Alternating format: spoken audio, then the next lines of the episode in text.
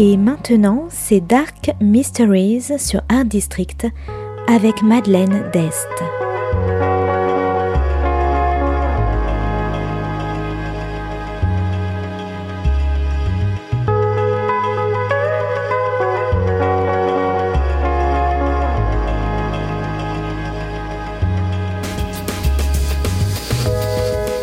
Welcome to Dark Mysteries, a book review show devoted to crime, mysteries, thrillers, and the dark side of human nature.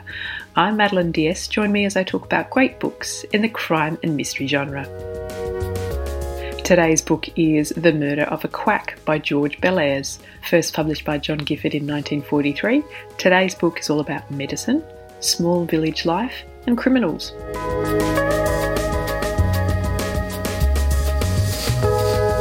The Murder of a Quack is set between the wars in a small village in Norfolk called Stalden. There are two men in Stalden who the locals visit for their medical problems the orthodox doctor and the traditional bone setter. One night, the bone setter, Mr. Wall, is found dead in his consulting rooms, hanging from the ceiling. But once the local police arrive to further investigate, they find that Mr. Wall was strangled first, then strung up as if to look like suicide.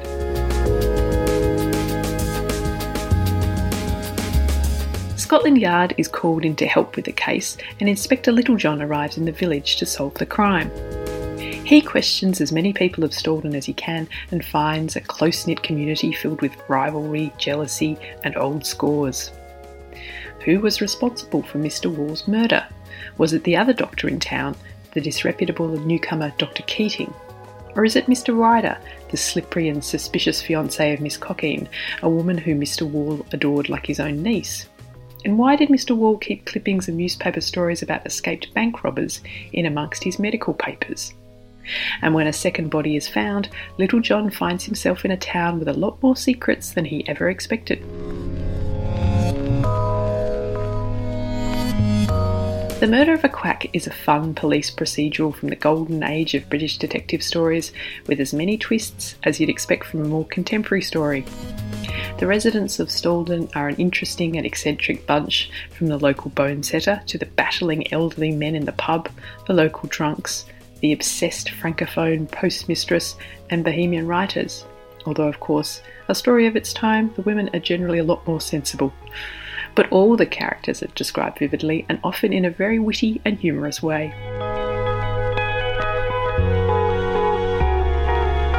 Littlejohn is an ordinary police inspector. He doesn't have any special skills or particular quirks aside from tenacity and a willingness to meet with everyone in the village.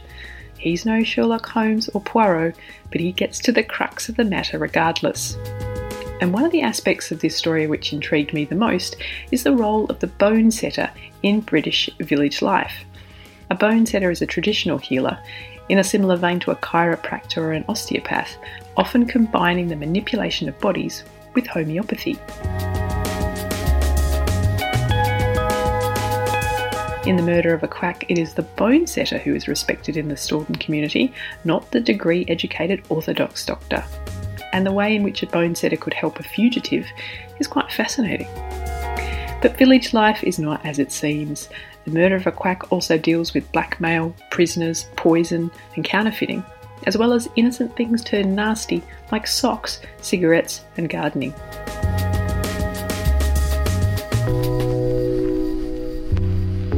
So, if you like village mysteries from the 1940s, determined detectives, colourful locals, lies, twists, and alternative medicine, you might like The Murder of a Quack by George Bellairs.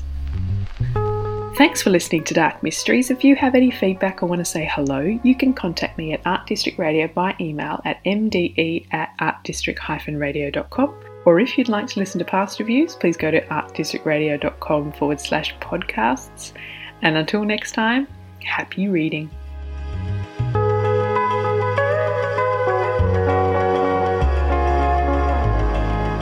C'était Dark Mysteries sur Art District, la chronique en anglais de Madeleine Dest qui nous vient directement d'Australie.